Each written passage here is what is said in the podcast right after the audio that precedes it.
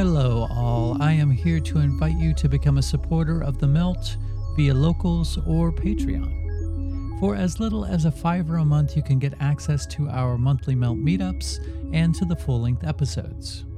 It's super easy to do. Just click the links below and you will be directed to Locals or Patreon, and that is where the magic happens. We put a lot of time, energy, and love into this podcast and I would love to make it a full time endeavor. With very little effort on your part, you can help me to manifest this into being. In the meantime, have a listen to some clips from the last Melt Meetup.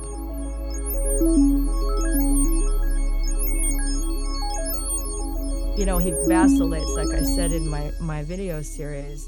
He does a lot of the dialectic swinging, which is uh, typical of, of trauma survivors. Yeah. And he exemplifies it and manifests it. And I, I just see it in him, even in his writing on Twitter. But, but yeah.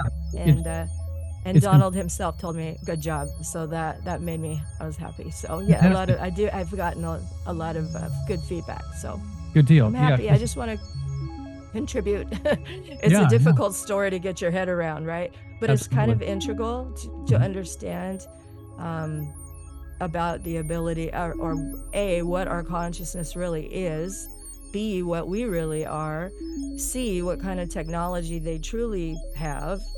Um, D, it's just one more lie that we've been told along with history and everything else. So it's like a little onion. Like if you can, if you, uh, the way I look at it is if you can believe, like Donnie indeed wrote this music, and I, I believe he did, then it, you start to think, okay, well, if he's telling the truth about that, then okay, what about this layer, then this layer, then this layer, and you can work your way back.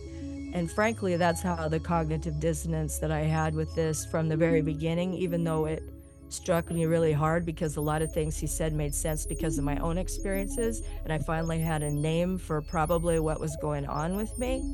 Um, but I still would vacillate, especially the first four years, where I would have to make myself literally do sort of like, um, like DBT, dialectic behavior therapy, on myself, and say, okay, we're gonna we're gonna do emotion regulation, we're gonna do stress distress tolerance, get to the core. If I can believe that he did this, then okay, what about this? Because some of the other things are even more difficult to believe. The vril lizards, that parasite, etc.